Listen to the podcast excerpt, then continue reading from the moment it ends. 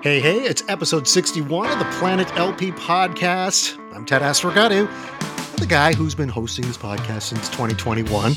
Looks like we're on course to keep the good times going well into 2023. Speaking of dates, it's October 2022, and like we've been doing since the beginning of the year, once a month, Popdose writer Keith Creighton comes on the pod to talk about new music. With the holidays approaching, this episode might be a good one to get gift ideas for other music obsessives in your life. We're going to expand the conversation a couple of times during this episode, and Keith will be on in just a few, and I'll explain what we're up to then. But while I have you here now, let's talk about being social. Planet LP is on Facebook, Instagram, and Twitter. Instagram and Twitter, we're at The Planet LP. Facebook, just search for Planet LP.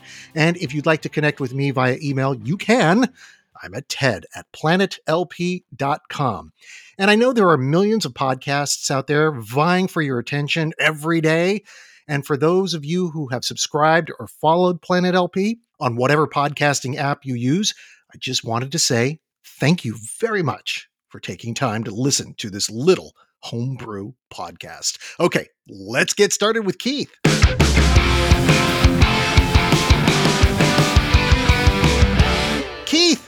Has a month passed already? Oh my God. When you said it's time to do the next one, I'm like, wait a minute. We just talked about 300 amazing albums. How am I going to find 300 more to talk about? And yet, here we did another boatload of it. Like 2022 is like one of the best years ever for music. And we've got some really amazing titles to talk about today. Yeah, absolutely. And, and, you know, Keith does come on the pod once a month to share some of his new music finds music he purchases on CD for the most part. Yeah, compact disc. I know you can stream many of the albums we're going to talk about, but wouldn't you rather have a physical copy for your collection? I know I often do with records that I really want to own.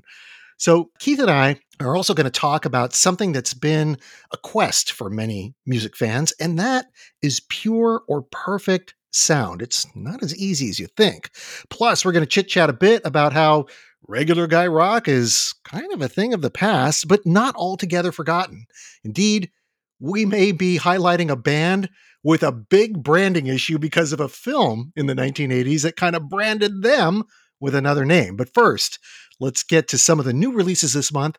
And with that, I turn it over to Keith. How amazing is it that we now have, after I think it's been nine years, a new Yeah Yeah Yeahs record? So Cool It Down just came out and it is just phenomenal. When I was listening to it, you know, I kind of think back. One of my, I watched the Stephen Colbert show mm-hmm. every night on CBS. I watch it the next day on DVR. Right. And in the Colbert questionnaire, he asks if you only had one song to listen to for the rest of your life, what yeah. would it be? What would yours be, Ted, by the way? One song to listen to the, for the rest of my life? I would, you know, I'm, I'm like bouncing around but I did say, I guess it's coming down to two. One is Strawberry Fields Forever with by the Beatles. Nice. The other one is Marathon by Rush. And I told my daughter, I said, when I die, please play that at my funeral. And, and Strawberry Fields. They kind of bookend each other in a way. You know, one is very you know, psychedelic, and the other one is very, you know, yeah, you got to kind of you have to be in it for the long run and and uh, make sure that you you don't burn out too fast that type of thing so yeah. i guess those are the two I know you wanted one, but I couldn't do it. So. Yeah.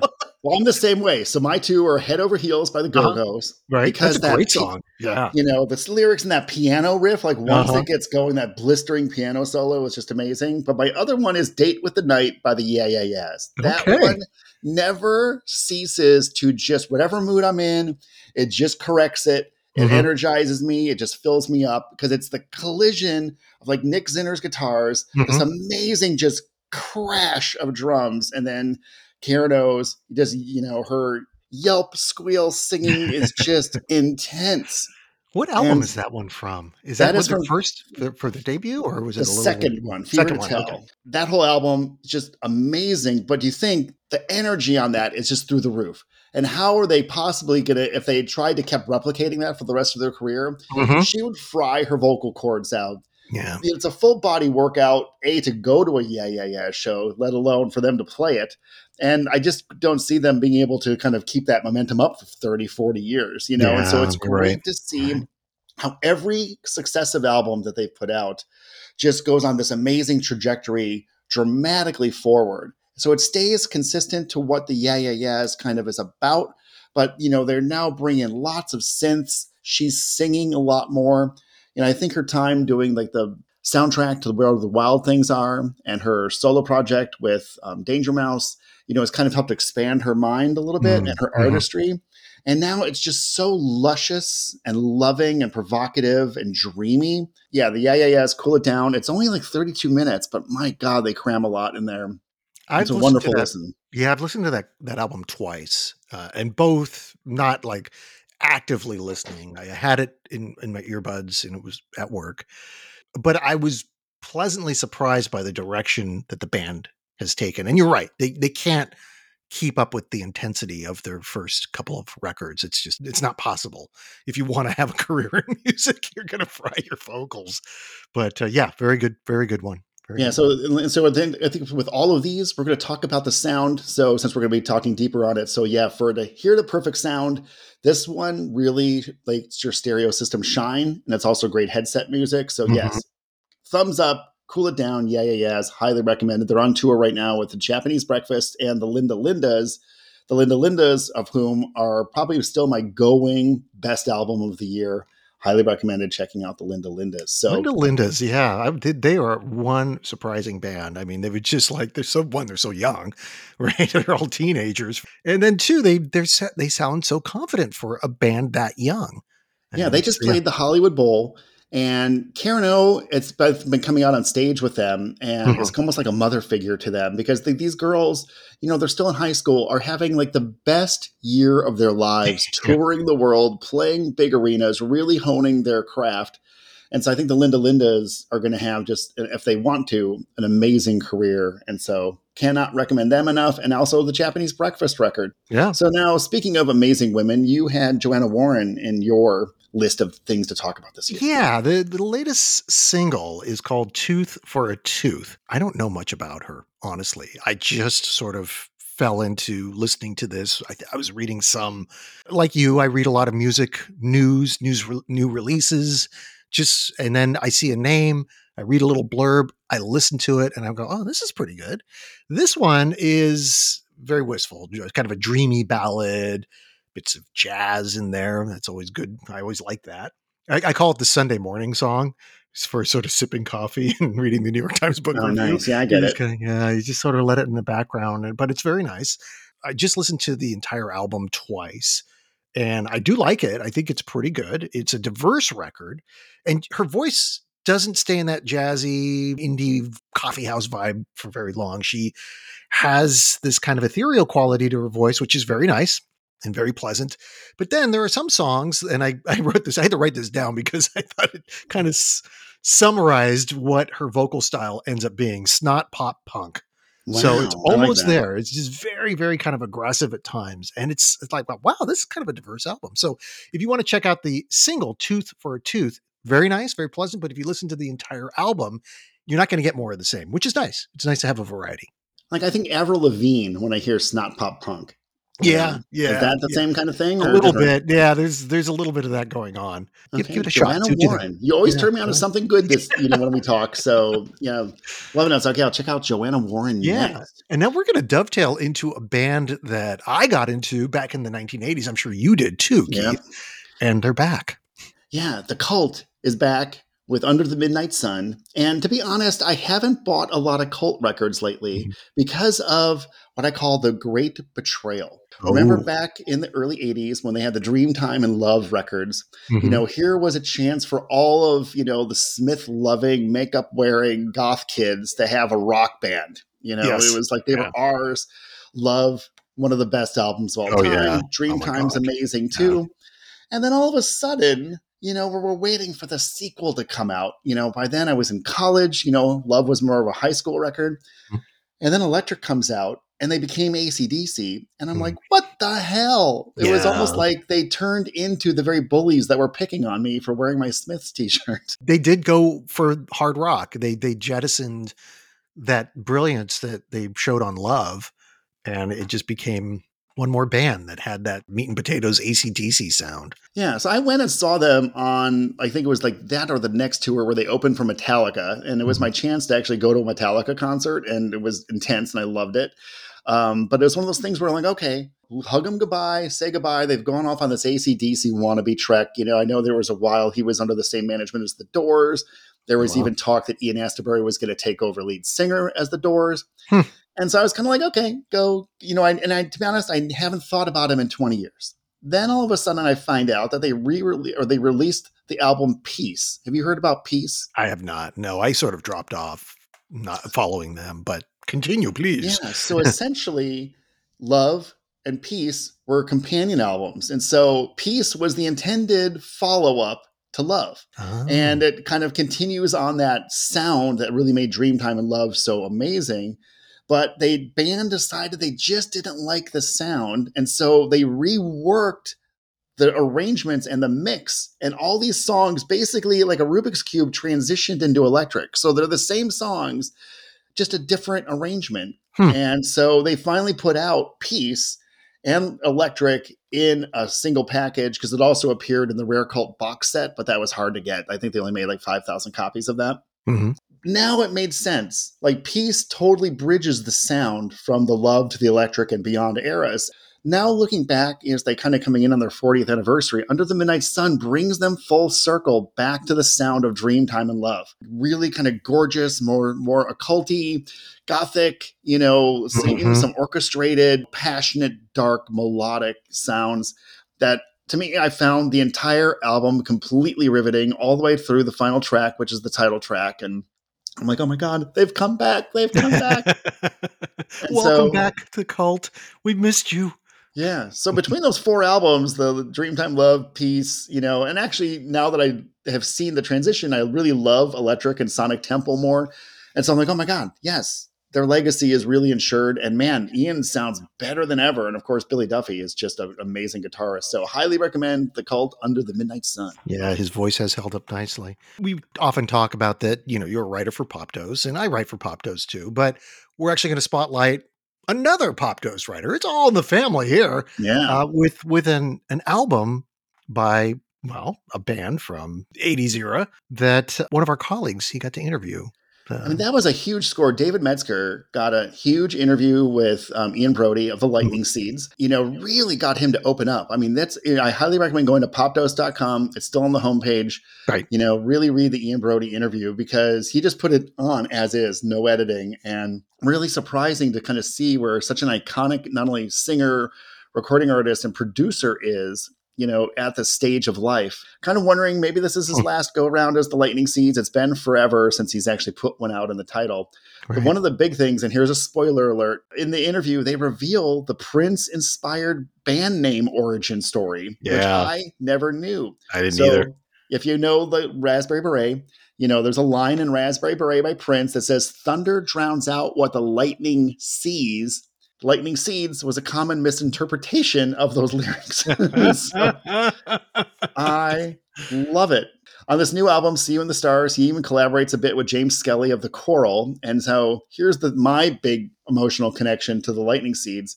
Broudie produced their the Coral's debut album, which I've talked about before. It just got re-released earlier this year, so we talked about it on a previous podcast. But yeah, mm-hmm. the Coral by the Coral is one of the greatest albums of all time. They never worked with Broudie again, and they never really kind of captured that just anything goes psychedelic hmm. spirit. Mm.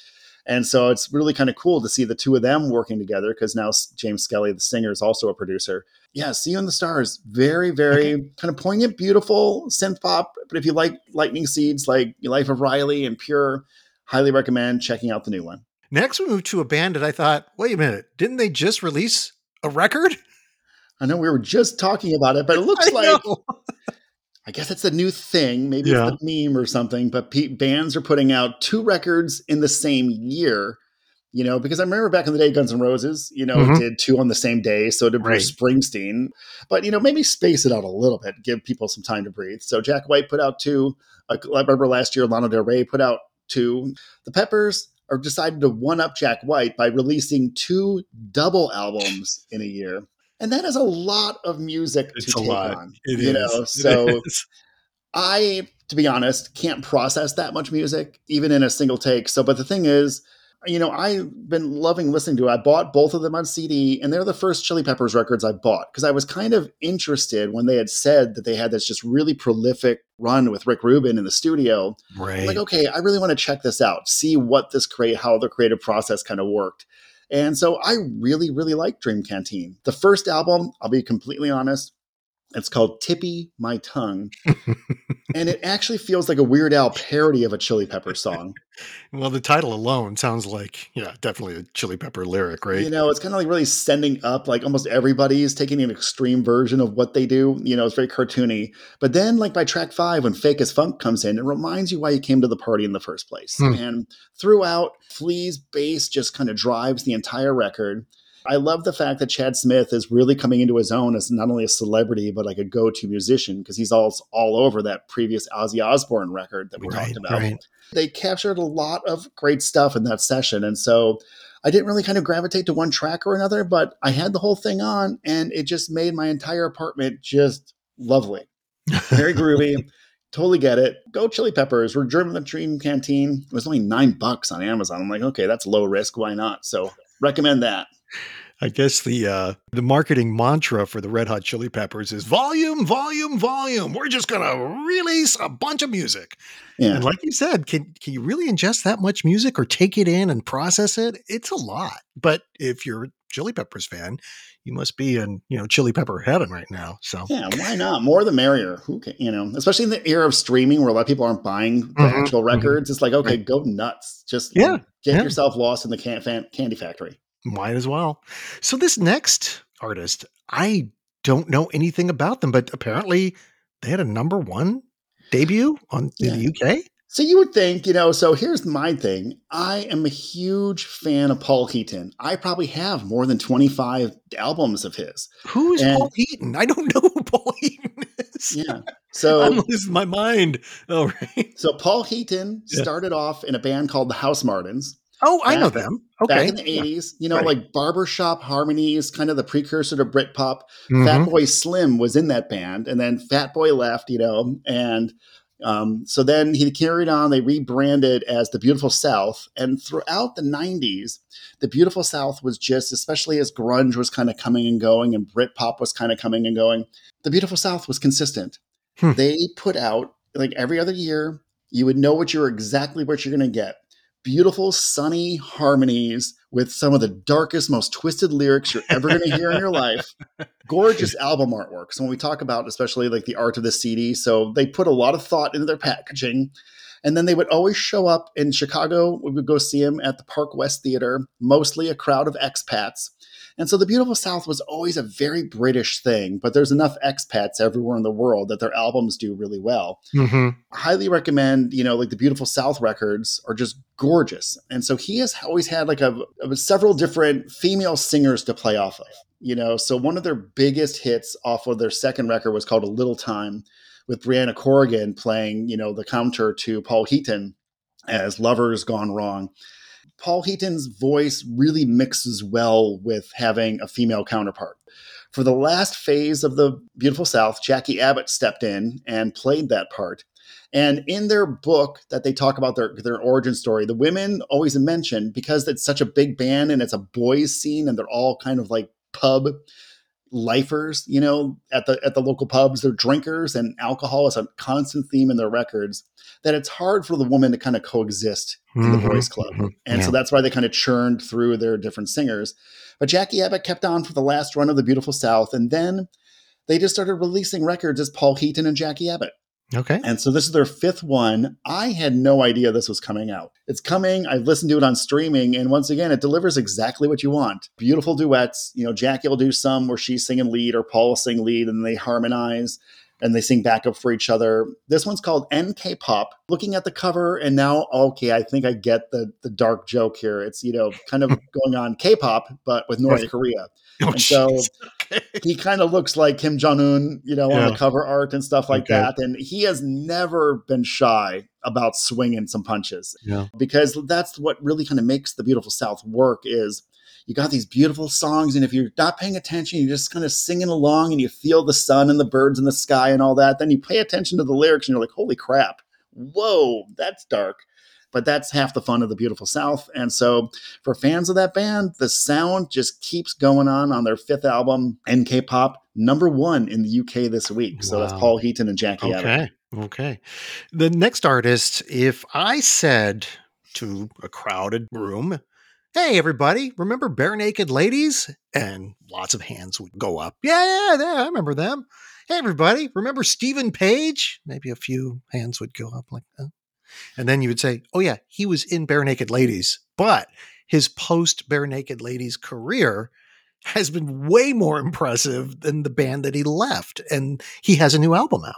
Yeah. So Steven Page, his latest album is called Excelsior. Mm-hmm. When they were all together, it was magic. Yeah, they were. You good. know, because two lead singers, which Steven was one, played off each other really well. You never knew what you were going to get in a live experience because they would just improvise and make up songs on the spot, and the band would just kind of go along for the ride.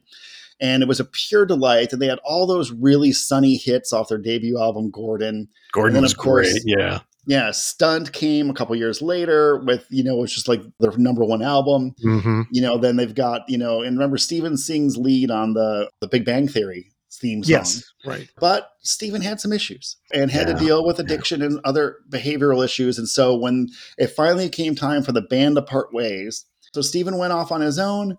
The band kept going. The band puts out a lot of records and they still are a major live draw and they still do the improv and that all kind of thing, but it just never felt the same because yeah, yeah. Page added that element of danger and a little bit of darkness and a little bit, you know, he had the definitely the more prominent singing voice when the two sang co-leads. He really was, to paraphrase one of their first big singles, he was the Brian Wilson to the Barenaked Ladies Beach Boys. he was. Ed Robertson, who's the the other guy who does the vocals with the Barenaked Ladies. I had a chance. I didn't actually interview him. I wrote the questions for an afternoon DJ to interview him because Barenaked Ladies were coming to town. And this is around the time that they split with Steven Page. Ed was still pretty funny on the phone. He he had some good one-liners and good quips and things like that. I can't remember what song it was that they were promoting as a single, but it, it had allusions to the split with Steven Page. So I, I wrote question basically and gave it to the DJ and it said, you know, is this song blah blah blah about the, the split that you had with your longtime collaborator Steven Page. He goes, no, it's actually about jogging through the Livermore Valley wine country. well, there you go. I thought that was pretty good. And the, station for everybody. The station yeah. was licensed for Livermore, so that he was trying to keep it local, and they were playing Wente Vineyard. So uh, um, yeah, I thought it was pretty funny. But yeah, and anyway, they, they did yeah. reunite, by the way, when they got, I think it was like in one of the Canadian Grammys, whatever that mm-hmm. would be. And so Juno, um, is it the Juno? The Junos? Yeah, I Junos, that's what yeah. it was. Yeah. So, I mean, I still have hope that they all get back together one of these days. But I think the nice thing is about going solo, it liberated him from the baggage of the Barenaked Ladies. Because mm-hmm, even though they have mm-hmm. a delightful stage show, he still has to think if I had a million dollars every show. And I, I haven't been to a BNL concert in forever, but I remember back in the day, you would just get pelted with Kraft mac and cheese. it was like a thing to right. do. At the point where they, you know, just like the Foo Fighters had to say, stop throwing, you know, the mince Mentos at us. you know, when you reference something like that and it becomes a thing, like a meme in the concert. Here's the thing. So we've been talking about a lot, you know, now that we're post, we're at least post lockdown phase of the COVID pandemic. Yeah. But a lot of the records that have been released, you know, because now that the bands can tour them, you know, tour the record, that's where sure, sure. But the, the bands always is. admit, yeah, yeah, we recorded this before the pandemic. We had to sit on it, and now we could tour it. We put it out. This is one of the first true pandemic albums to emerge as one that kind of was both written and created and addresses the pandemic. You would think that's a big downer, but kind of like the Beautiful South and Paul Heaton that we just talked about, he raps very deep thoughts about death, loneliness, loss, and even a great song about our artificial intelligence being our new emotional partners into buoyant melodies, you know, and great arrangements. It definitely, oh my God, fills the room with just amazing songs and joy and lots of texture. And it's one of those songs you're not going to get the album right away, but give it a couple of spins and let it reveal itself to you. So yeah, that that was my take. I guess a hot take, really, because I've only listened to half the record at this point. And I thought I got to come back to this because I'm not I'm I'm too distracted by what I'm doing. You know, I have it on in the background. I think I have to actively sit down and listen to it. But yeah, so yeah. far what I, I was very different definitely very yeah, different. yeah, the first time I listened to it, it didn't really connect with me because I was mm-hmm. the same with you. I was doing laundry. Yeah. I was dealing with my daughter who was, you know, doing her own thing. And so um, didn't really connect. But once I really spent some time with it, it was amazing. And so he's on tour right now with a little band you may have heard of called The Who. Hmm.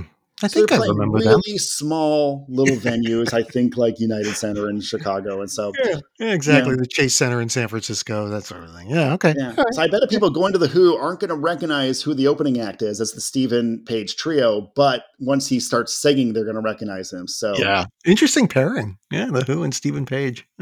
yeah. So, so then kind of, kind of continuing our thoughts here, you know, um, in terms of carrying on, mm-hmm. you know, Buzzcocks have a new album. One of your favorites, right? They're like yeah. one of your favorite bands. Love, love, love. Going back in the day, there are songs like "Oh Shit" and "Orgasm Addict" were just so dangerous for you know my preteen and teenage self to kind of discover. And you would think that Pete Shelley, who was the voice of the Buzzcocks, died in 2018. That that'd be it, because the other co-lead singer and co-founder Howard Devoto left early on, you know, before the 80s even hit. And yet, one of the early, early um, guitarists, Steve Diggle, is carrying on the torch and he's now singing. And when you put it on, you're like, yeah, that's a Buzzcocks record. Hmm. Yep, totally makes sense. I do love the fact it's out on Cherry Red Records, who does a lot of re-releases and right. great box sets. And if we get around to talking about, you know, Christmas wish lists, they've got a bunch of amazing box sets coming out. But yeah, check out Sonics for the Soul. It's okay. nice to have that Buzzcocks sound continuing. They're kind of a 70s era uh, late 70s is it about yeah late 70s 77 yeah, okay. 76 i think they started. Okay okay so mid to late okay. So brian eno's a, another artist that i've been listening to since the 80s i know he's a 70s era musician who was with roxy music for a while and now he's he was the the go-to producer for a lot of big acts most notably u2 u2 used brian eno and and Daniel Lanois to produce all the big, big ones, though. All the, the big ones, yeah. Like know, yeah. all I have to say is Joshua Tree. You're like, oh yeah, yeah, yeah. Well, that was Brian Eno, and you could also say Unforgettable Fire because that was their first collaboration with Eno and Lanois. But he just released an album called Forever and Nevermore. I've listened to this twice, and the one thing about Eno, give him credit for this is like his 20 second studio record, but he always tries to change it up a little bit. Sometimes his records are pretty accessible. And, you know, he had done some collaborations with David Byrne. One was called My Life in the Bush of Ghosts, which was very experimental, a lot of tape loops and things like that. But in 2008, he released Everything That Happens Will Happen Today in another collaboration with David Byrne. But that one had very accessible songs. I am sorry to report that this current record doesn't automatically feel very accessible. There's some disquieting and unsettling experimentation going on here, which is great, which I think is something that shows that he's not giving up in trying to push the envelope a bit here and there. Overall, the mood seems very meditative on this record, and I liked his ambient records, but this isn't that kind of ambient noise that he's creating or or sounds that he had created back in the 70s and, and partially into the 80s. There's a I think there's kind of an underlying tension to these songs that all is not right with the world right now. And he does that by creating this sort of sonic landscape that makes everything a little bit eh, not too comfortable. So I've only listened to the record once, maybe once and some change, like a couple of tracks I listened to twice or something. But I'm going to come back to it, but only when I'm in the mood because it's you have to be in a certain mood to really kind of get into this. And uh, so that's Brian Eno's latest yeah. one that just came out. Yeah, it's one of those that I just I always wonder what the who the audience is for a record like that. You know, one mm-hmm. that's like okay, it's going to challenge me and disturb me and agitate me a little bit. You know, I right. I go for the full. I want big melodies. Yeah. escape. You know, I yeah. want to be entertained and uplifted and moved to tears, like that kind of stuff. So that's kind of where I go for. Yeah. And I and I should have mentioned, and you brought this up in an off mic comment about well, Brian Eno worked with some little known artist called David Bowie. I forgot to mention Bowie. Okay. Yeah. One of uh, those cor- Davids. There's, there's, so many Davids he's working with. It's hard yeah. to keep track. Yes, exactly. So you said you want to go for big and bold, and I think these yeah. next group of albums really does kind of yeah. We previewed this last month, and it came out, and man, did it deliver! And that is mm-hmm. the new Dropkick Murphys. this machine still kills fascists. And so, oh my God, it is amazing. So I love how the facts. So one of their biggest hits, "Shipping Up to Boston," was a Woody Guthrie song that they kind of did their spin on. And so the Woody Guthrie estate, you know, reached out to them saying, "Hey, we've got journals and journals of lyrics that never made their way into Woody Guthrie songs. Would you be interested?" and so they figured, okay, their one of their co-lead singers is Al Barr, who has been with them since the second album, but he mm-hmm. is taking time off from the band to care for his mother. Okay. And so the band figured, okay, maybe this is the right time to do something like this. And so they went through, looked and found the lyrics that they could kind of work with, and then arranged it and then created an acoustic record.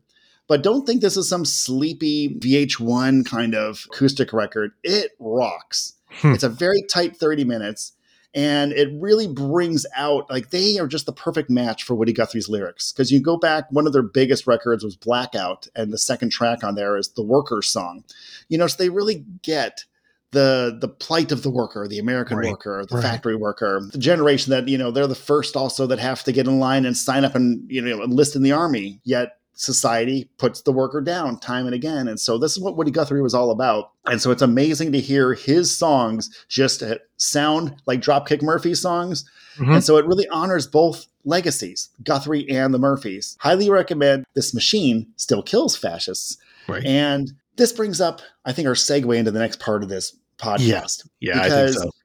The Murphys, just like remember also previous month we talked about the new flogging molly record mm-hmm. you know? yeah which i liked. I did like that. It was very good. And both have big irish undertones. Mm-hmm. both sound amazing. Like you could hear every single musical part. Every musician gets a chance to shine. Those mixes really breathe.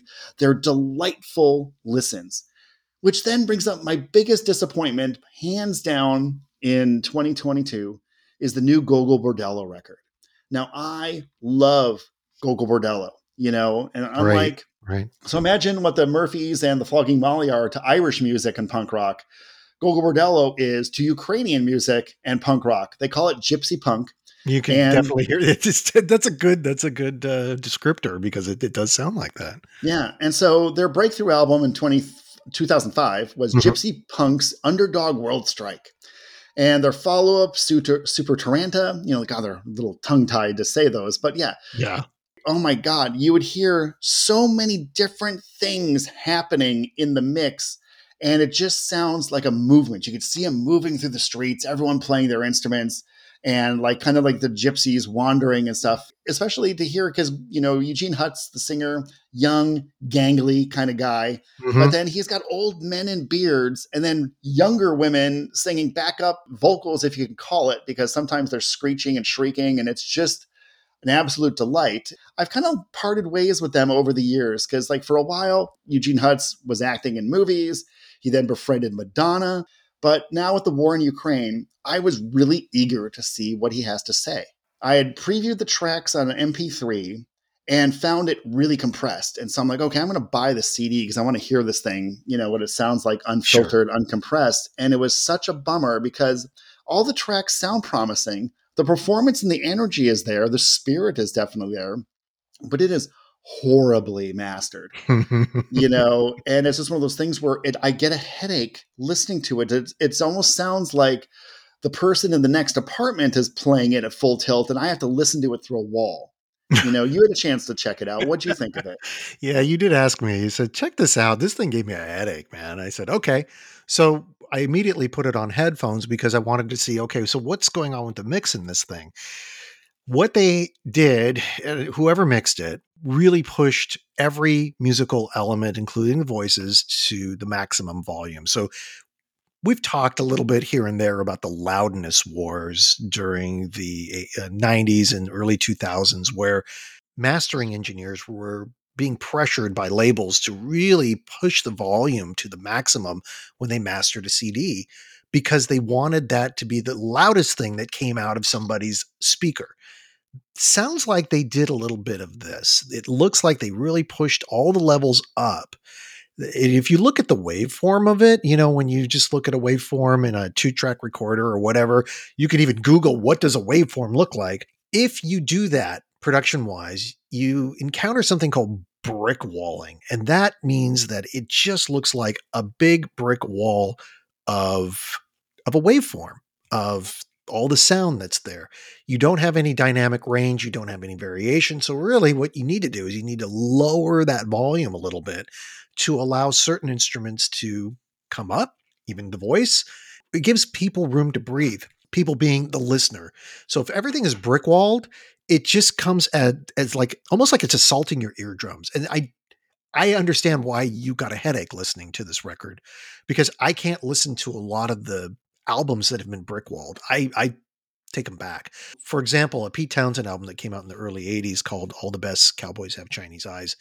There was a label, I think they were out of I think it's Poland. I think it's called Hip Records or something.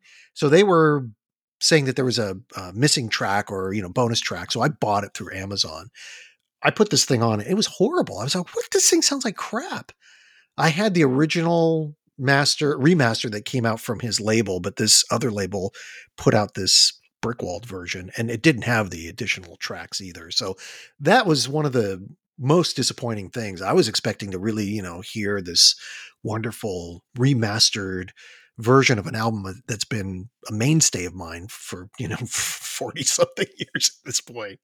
But yeah i think with gogol bordello you you had that. You you had the brick walling experience where it just was very unpleasant yeah there, there's the, my two cents on it yeah, here's the funniest, and this is one of those things where there's a little bit egg on my face, and I'm going to completely admit to it right here. So, I'm, when I was trying to figure out how I was going to explain and discuss this album with you, my first thought was, oh, here's a great comparison. Nevermind by mm-hmm. Nirvana mm-hmm. compared with In Utero. Nevermind yeah. was produced by Butch Vig. Right. And you know how crisp and sonically perfect that record is in yeah. terms of hearing all of the the nuances of Dave's drumming and Chris's bass and you know the, the, guitar parts versus in utero which Steve Albini produced or Albini is Albini or Albini I think it's Albini yeah. Albini okay yeah. so Chicago guy you know noted producer it's definitely a harsher record in mm-hmm, utero mm-hmm. even though there's some amazing songs in In utero and I love them both it's just you know Albini's whole mix you know it's very it's very band all plays together yeah. we're not going to do a lot of you know bells and whistles where when you watch the ultimate the ultimate classic albums, which is on AXS TV. You could find yeah. it on Amazon Prime. Yep. Butch Vig talks about how he wanted a bigger guitar part, and so he had a trick Kurt into recording it twice. you know, because Kurt didn't want to record, do multiple guitar takes. So he said, Oh, yeah. we lost that one. And Kurt was able to actually replicate the guitar part so perfectly, then he could mask, like multi track it and get that big sound. Exactly. That's what they do. So you want a beefier guitar sound, you're going to have to record it twice and layer it in. So then, so I'm thinking, okay, that's it. So the new album you know, I don't even know how to say it. Soldaritine, which I think is a playoff of Solidarity, but mm-hmm. Soldaritine compared to the Gypsy Punks Underdog World Strike album. I'm like, okay, I'm going to go back and find out who that genius producer was on that early album. I open up the CD. It's Steve Albini. so you can't blame the producer. Right, yeah, yeah. Something happened in the mixing. The, yeah, mastering, the I mean, yeah. producer. You know, that's probably the best Steve Albini record I've ever heard. And I actually do like, you know, something I'm really bummed. I would love to see someday if they do a remix on this because now that we're going to talk a little bit deeper about sound quality, there's been three versions now of Nevermind that have come out and huh. the latest one doesn't sound anywhere as good as the earlier ones you know so i think what's happening is they're wall of sounding it then yeah, and that brings up the bigger yeah. debate as to vinyl or cd and mm-hmm. then even within those there's no two releases that are the same and then I was surprised when you kind of sent me this link that we're going to talk about a Washington Post article that even within a pressing of vinyl, no two pieces of vinyl sound the same. And I didn't know yeah, that. I was completely shocked. Yeah. So I'll let you set up how you found this article and this podcast, and let's talk about it. So I listened to a podcast by the Bulwark. They're mostly a political sort of center right, and I'd like to get not the far, not the far right, but I, I don't mind listening to people who are never Trumpers talk about politics. But they also have a movie reviewer that's on there, and he also has his own podcast. So there was an author that was invited on who wrote a article for the Washington Post, and the title of the article is called "The Search for the Perfect Sound," and the journalist is Geoff Edgers. And he wrote a very thorough piece, very nicely done, a lot of interactive stuff on there. And it's something that I think for you, dear listener, can pretty much get from our conversation today that sometimes there's very pleasant listening experiences and sometimes there's very unpleasant listening experiences. So if you're very picky about the sound of a recording, which I think Keith is, I think I am, and I think a lot of people who listen to Planet LP are, you're constantly thinking, yeah, this sounds pretty good until you hear something else, a same album, and you're like, wow, that really sounds very full, very pleasant, very, how did they get that sound? So, for example, the Beatles catalog that keeps getting remixed and remastered, you get more crisp versions of those classic albums. And if you have the original pressings, you may go back and drop the needle on those and you think, oh, yeah, it sounds a little thin or it doesn't sound quite that great, but this one sounds even better. So I read the article. I, I, sent it over to Keith, and I said, well, "What do you think of this?" And also the podcast, which which uh, Geoff was on, and he said, "Well, we should talk about this because I think that what we are being sold often with these new remixes or remasters or somebody saying, "Hey, vinyl's way better than CD," not always the case. Sometimes." You go and you get charged $40 for a vinyl record and you may find out that it doesn't have that great dynamic range. You may be fooled by that. I know I was, and I can tell a brief story about buying a gift for my brother, who's a big vinyl guy. And I bought him Zenyatta Mondatta by the police. And we put it on, and it sounded like garbage. I said, This thing sounds so thin. I spent 40 bucks on this thing. he says, You're right. He mm. says, Let me let me pull something out from from the 80s era. Let me pull out a, a police album from from 1980, you know, like Synchronicity. Yeah, not a fair comparison, but uh, different, you know. But he dropped it, you know, and, and, you could tell there was a different sound to it. And both on vinyl. Out, uh, on both on both were on vinyl, okay. and it turns out what I found out about some of these vinyl pressings is they take the digital recording that's mastered for CD and they just plop it down on vinyl, which is not what you want to do you have to master it specifically for the format. You can't master it. Take a take a mastered version, say for a compact disc, and say, "Oh, we'll just press out press out a bunch of vinyl and charge forty bucks," which is exactly what the label did. So, and I think that Keith, you, you say that uh, yeah, I buy stuff on CD because it's the superior sound format, which it is. Because you said something earlier, which is the problem with vinyl is that the more you play it, the more it deteriorates. So there's that there's that problem with it, right? It's just yeah. that sense every like, time you, put that needle on the record, you're adding more pops and pings to the experience. And you figure, you know, while your side A is playing, your side B is rubbing against the mat, getting right. dust and other things in there. You have to ritualize the cleaning process before every listen. Mm-hmm. Plus, by having to flip the record, you don't get a full album experience. You have to stop, you know, manually tend to the record, flip it, mm-hmm. clean it, and then keep it going. And I had no idea. So, kind of preparing for this podcast, I decided to watch a lot of YouTube videos about how. Mm-hmm. Vinyl gets made, and kind right. of the same way when I was a kid, they took us to the Hostess factory to see how Twinkies get made, and you never are the same. Like that's how you explain sex ed to kids. Watch a Twinkie get made, and you're like, oh, okay, yeah. And so the exact opposite of a Twinkie is how a vinyl record gets made. So it mm-hmm. starts mm-hmm. off kind of looking like a Twinkie. I think they call it the puck.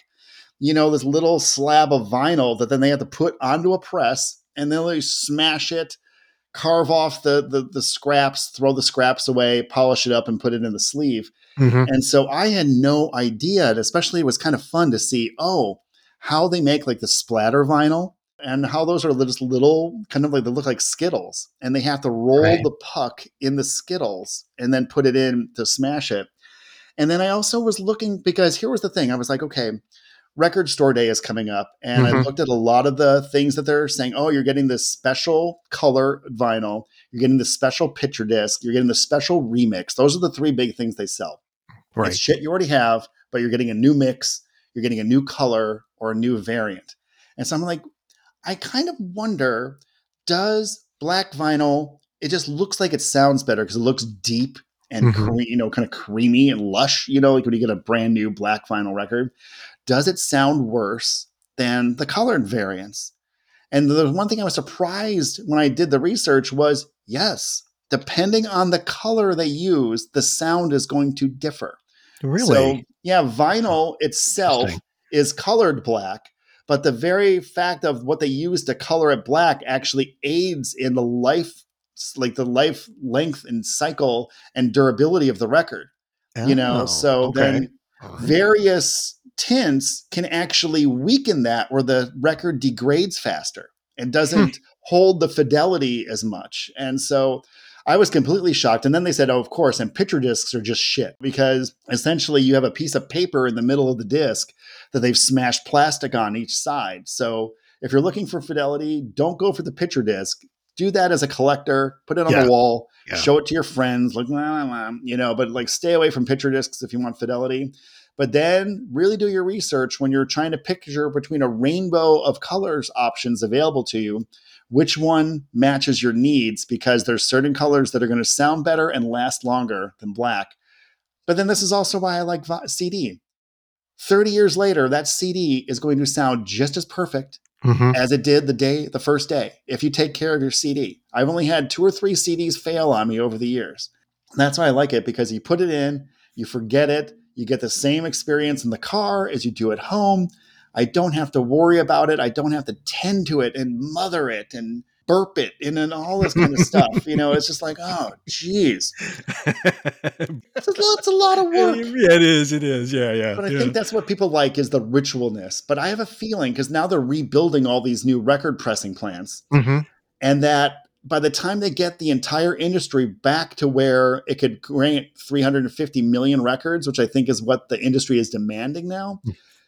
I think people are going to be like, I'm kind of over this, you know. Yeah. So it's going to be interesting to see which way it goes because, especially younger consumers that are getting into it for the kitsch value, right, are then going to move and keep moving on with their lives and realize it's really a lot of work to lug a 500 record, you know, piece of vinyl collection around, where you can put your shoe CDs in a bunch of shoe boxes and they kind of a little more portable if not just embracing streaming altogether as high definition sound is getting more and more mainstream. So it'll be interesting right. to see which way it goes. Yeah, and the other thing about that that article is they had because it was very rich in interaction. You they had these little things where you could put on your head. You they told you put on your headphones and see if you can tell which one's vinyl recording and which one is just a digital recording without the, the, the vinyl. That was so there there are a couple of of ways that you can hear it, and I chose their Miles Davis. They have two Miles Davis recording, oh, same recording of Oleo from the Miles Davis Quintet. So I'm going to play Miles one and Miles two, and let's see, dear listener, and maybe even Keith, which one is the digital file and which one is played off of vinyl. So here's Miles one. Okay,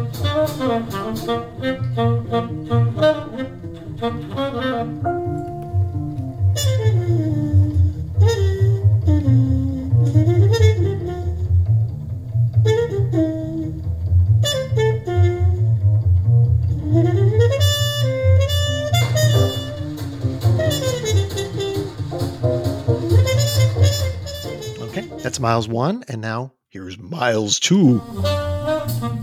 Out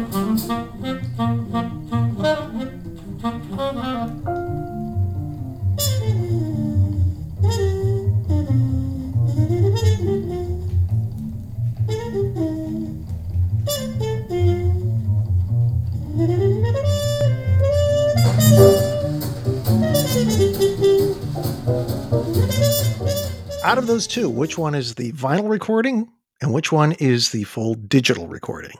Which one do you think, Keith? That's the whole thing. I can't tell. I don't have the ear for it. I kind mm-hmm. of liked, like, I thought whatever that lead instrument was, was it a clarinet or something? I was trumpet. Okay, so the trumpet, yeah. you know, with the, okay, with a little thing in, in the yeah, in the front. Right. That sounded the same on both. I felt the first one had better bass, and both kind of I, you know, they had nice crisp drums. I did like the way the mix breathed a bit, but I kind of felt the bass fared better on the first one. Mm-hmm. And now, isn't bass supposedly better on vinyl? So supposedly, I would guess the first one was the vinyl since the bass sounded better, but that's me not knowing a thing. Okay. I will reveal which one is the vinyl recording. It is Miles number two. It was the second one I played. Oh, yeah, that, that was the uh, that was the one. It felt warmer to me the first one, much fuller, lusher, but that was just me. yeah, when I was listening to it. Yeah, the first album that I've really spent a lot of time on trying to figure out the difference is Prince's Sign of the Times. So mm-hmm. they recently did that, you know, big, huge, super deluxe box that had the vinyl, the eight CDs, the whole nine yards. So I bought actually they, they were separate, but I bought the vinyl version and I mm-hmm. bought the CD version. Right. So I wound up spending 500 bucks on a oh single album, basically. Wow. But wow. it was was it worth know, it? Yeah. So okay. comparing the original CD pressing mm-hmm. to the new CD pressing, it's night and day. Night and day, completely really? different mix. Okay. And then I can actually, it felt a little bit more natural on vinyl, you know, in terms of just having that extra breath, you know, a little mm-hmm. bit extra mm-hmm. space in the mix. You actually felt in the room with Prince and the musicians and so most of which in that era were Prince. I totally get the vinyl experience, but yet I know that that's a very finite thing, which means every time I play the vinyl of that, it's going to start sounding worse and worse and worse. And right. the CD is going to consistently just sound amazing for the rest of my life on this planet. But that's the whole thing. You have to do a lot of work, a lot of work to figure out which version of anything is going to sound better. Because speaking of the police, the best sounding discs in my entire collection are the police box set that got released a couple of years ago, both on vinyl and CD, that just sound light years ahead of a previous box set that came out maybe 10, 15 years earlier. Mm-hmm. So yeah. it is just amazing. Like when you get the right mixer and masterer into the room to really kind of work with the original master tapes, how good you could get something to sound. I bought that box set as well, and it was probably put out, I think 2020, maybe 2021. I did look to see where they did the mastering, and it was Abbey Road. So okay. that's you know a good place to go doing mastering. little yeah. studio in England, and especially um, but, because if they have access to the master tapes, because remember Universal lost what generations of master tapes in that know, big fire, yeah. right? And so you got to be kind of suspicious as to when they say remastered what are they working with now post mm-hmm. fire mm-hmm. did they get access to the master tapes right right so definitely that that's a box set would be a good gift to somebody the, the police box set of all the studio albums of which they don't have that many but you know it's like what five yeah. five records and that was it but uh, boy what five records they have oh my god yeah. yeah. so highly recommend that yeah 2020 2021 box set um because i think the cds came out a year after the vinyl and mm-hmm. the cd box does not give you the glorious book that the vinyl version gives you um, so i was kind of yeah. bummed about that but also it was economy price i think i paid 26 bucks for it so highly recommend which way whichever way you go that police box set you know, if when you're looking for what's the gift to give someone who has everything, and we're going to give more gift ideas, but I know we're almost running long here. So yeah, we are a little bit. Yeah, plow through everything, or yeah, do a second podcast. Let's do let's do a kind of a lightning round, real quick, on the uh, holiday gift guide, and see uh, how we can do like a very quick sentence or two on on your recommendations. Okay, cool. So there is a lot of stuff. If you're looking at the, especially the Record Store Day new list, there's lots and lots of remixes and remasters coming. One of the interesting ones is the Queen or Queen has the Miracle box set coming out. The Miracle has been expanded out to like eight CDs. I can't even imagine how pieces, many pieces of vinyl that's going to be, but it includes a whole second disc of demos and recorded songs of that era that never made the album. And one of them is a new Freddie Mercury song we've never heard before. And I kind of really lowered my expectations when I was going to mm-hmm. listen to it. Right. But I'm like, oh, it's beautiful. It's a yeah. really great vocal performance by Freddie with very minimal backing with the band. I think maybe we uh, can wrap up some of these holiday gift guides with really quick and then kind of do the wrap up with the, the, band that I teased at the outset, which yeah. they had a branding issue problem. So let's see yeah. we, how many well, of these we can get through. Let's dive right into that one, actually. So, you know, okay, yeah. So another one of our Popdose writers, fellow Popdose writers, is Matt Wardlaw, who writes for Ultimate Classic Rock, mm-hmm. and he got to do the liner notes, including a new band interview with John Cafferty and the Beaver Brown Band. And so they have a new greatest hits out. Greatest hits, especially Foo Fighters has a new greatest hits coming out. Mm-hmm. Like, yeah, I already have it all. Like, not even excited. You know, and it's just kind of like, okay, this is just a catalog reissue, you know, something not to get excited about. But yet, the greatest hits by John Cafferty and the Beaver Brown Band, I'm like, this might be one of the best albums I've bought all year. Really? Okay. Okay. So let's let's uh, talk about their branding problem. The I teased the film that it was that they were featured on. So you, yeah. you go ahead. Because here's the thing most people of the era, especially looking at the video that was in the heaviest play of their biggest hit on the dark side, was a band called Eddie and the Cruisers looked nothing like them. In a way, they were the first Milli Vanilli. Here's a band that's providing the audio for actors to play a different band in the movie. Michael Paré, right? Michael Paré yeah. was Eddie of Eddie and the Cruisers. Yeah, yeah, he was one of those quintessential 80s stars, you know, where he was big for a short period of time, but, you know, really j- ridiculously gorgeous. And the mystery of what happened to Eddie was oddly, between you and me, I've never seen the movie. But I have. I'm, You're not really missing much, but the music's good. I'll yeah. give them that, you know, and and therein lies the rub, right? When your biggest hit is tied to a movie about a fictional band, and people are going to say, "Here's the latest from Eddie and the Cruisers." On the dark side by John Cafferty and the Beaver Brown Band. That's a lot. Yeah. You, know, you have to tell people. You can't just say it's John Cafferty and the Beaver Brown Band because you could say, well, you can get it on the Eddie and the Cruisers soundtrack. Well, who are Eddie and the Cruisers? The thing is, a lot of people never knew what they looked like. It became right. very clear, like, oh, there's a band behind this because it was such a huge hit. And so this band, you know, kind of ranks up there in sound with, you know, it's like a, more of an affordable Bruce Springsteen and the E Street Band. Yeah. Yeah. Or yeah. Southside Johnny and the Asbury Jukes. But, you know, oh my God. Like when you put all their songs on one disc, 16 songs of just absolute perfection. And most huh. of them come from soundtracks. So you got the Eddie and the Cruiser soundtrack, mm-hmm. Rocky Four, Cobra, and then Eddie and the Cruisers 2. Eddie lives. Spoiler alert. Eddie lives. I guess he does. Yeah. but so, so Matt, Ward, uh, Matt Wardlaw wrote the liner notes. He also, like as you said, he writes for Ultimate Classic Rock as well. And you have this, so you read through the liner yeah. notes, and he did. He also did he do an interview with, yeah, so it's an um, interview with the band that's woven into the liner notes. So it's really okay. more about the band telling their own story versus Wardlaw telling their story. Mm-hmm. And so, but Matt draws a lot of great stuff out of them because you figure, in a way, they have a lot in common with Twisted Sister. Now, Twisted Sister has a documentary that you could find on streaming where the focus is Twisted Sister, even though they were an 80s band, spent the entire 70s as an East Coast bar band. Hmm. And so that's kind of what the story of John Cafferty and the Beaver Brown Band is. They really did the circuit.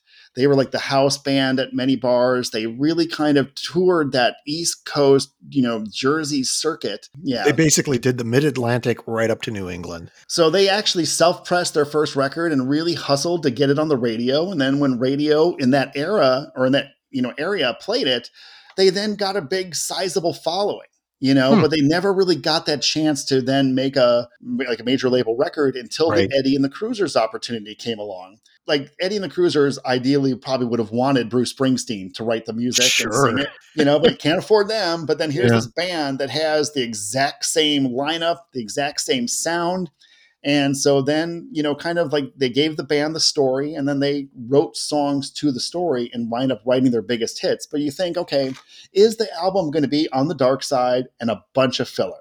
Yeah. And no, no, no, because I forgot huh. Tender Years actually got a lot of play also. Every single song is just, holy shit, where have these songs been my entire life? You know, so I'm actually kind of eager now to go maybe check out their the couple of albums they did put out. But man, just in terms of 16 tracks of nothing but hits, kind of like the Journey greatest hits, you know. Mm-hmm. Right. You know, because I have that, love that record. I wound up buying all the rest of the Journey records, but you really do get just almost everything on the greatest hits record. You know, so highly recommended. And then it's just really nice for, you know, a CD that A comes in a jewel case, but B gets you a nice liner notes, gets you to know the band. And then whoever remixed this one talking about sound, it sounds amazing. So highly well, recommend. Good the new 2022 version of John Cafferty and the Beaver Brown Band's greatest hits. And they're still gigging. So I'm watching all my friends are checking them out on tour and buying the record right from the merch table. And so it's just great to see that this band is still going. And this is one that, at least right now, as of this recording, you can't stream. It's not available to stream. I think it's only available. That might change, but it looks yeah. like it's only going to be available as a physical copy. Good for them. I'm actually yeah. glad. You yeah. know what? Because I think people are should use streaming as a way to get, you know, maybe put a single out there and like, hey, mm-hmm. check this out, buy the record. But yeah, I'm glad that people are like, yeah, go buy the record because that's the way to listen to it. Because here's the thing I didn't know when you're streaming, if you don't have a digital audio converter and you plug your computer or your phone into a nice stereo system, you're still mm-hmm. getting a compressed sound unless you have this little, you know, looks like a key fob that, you know, transmits the, da- the digital data back into an analog form. You're mm. missing almost the entire mix if you think you're listening on high definition audio. And if you don't have a digital audio converter, you're not. And so another one that came out is the Fresh Fruit for Rotting Vegetables, which is the 2022 Chris Lord Alge mix of the Dead Kennedys' biggest album. And so this one also includes a nice book, great liner notes. But what they did was they went back to the source tapes to figure out what if we really put a 2022 spin on how to make the most out of every single part, which mm-hmm. includes mixing things around a bit. It has a little more weight, you know, a lot more crispness. It's not brick walled at all. And you figure the dead Kennedys are almost more relevant today than they've ever been. You ah, know, in terms okay. of their satire and stuff like that. Yeah, yeah. So, you know, because especially thinking in woke culture, if they put out the song Kill the Poor, I don't think half the world would get it. But, right, you know, right. it's great satire and it really talks about an important issue in a very dead Kennedys way. You know, Holiday in Cambodia, every of their all their big songs were on this record. So, highly recommend checking out Fresh Fruit for Rotting Vegetables, the 2022 Chris Lord Alge mix. And if you feel like you got kind of shorted on the holiday gift giving guide, never fear. Keith will be back next month with a full stack because we have a little Google Doc that we share and he's got a preview list.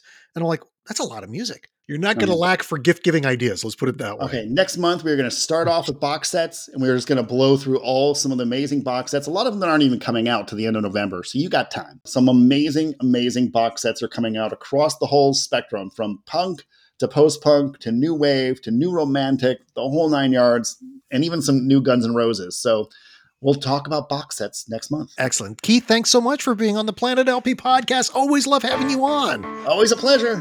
All right. And that's a wrap. That's uh, episode 61 put to bed. Thank you so much for listening. We'll talk to you soon.